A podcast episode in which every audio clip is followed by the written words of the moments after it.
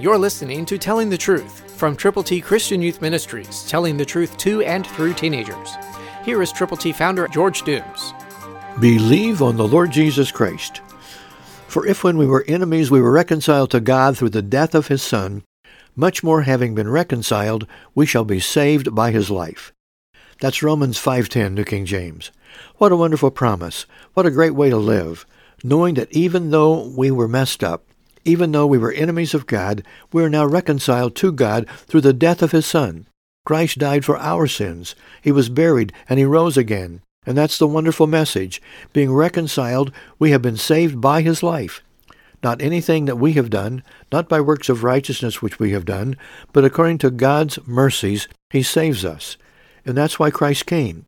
That's why he lived perfectly, being born of the Virgin Mary, being tempted and never yielding, and then to pay the price, the penalty for your sins and my sins. Christ died for the ungodly, for you, for me, and he was buried, and he rose again on the third day, and he's coming back. We need to tell people before it's too late how they can get to heaven. So tell them to admit that they've sinned, to believe on the Lord Jesus, to confess him before others, to tell the world about him.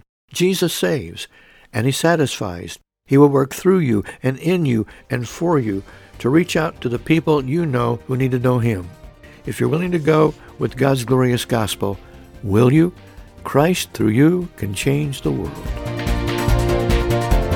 For your free copy of the Telling the Truth newsletter, call 812-867-2418, 812-867-2418, or write Triple T, 13,000 U.S. 41 North, Evansville, Indiana, 47725.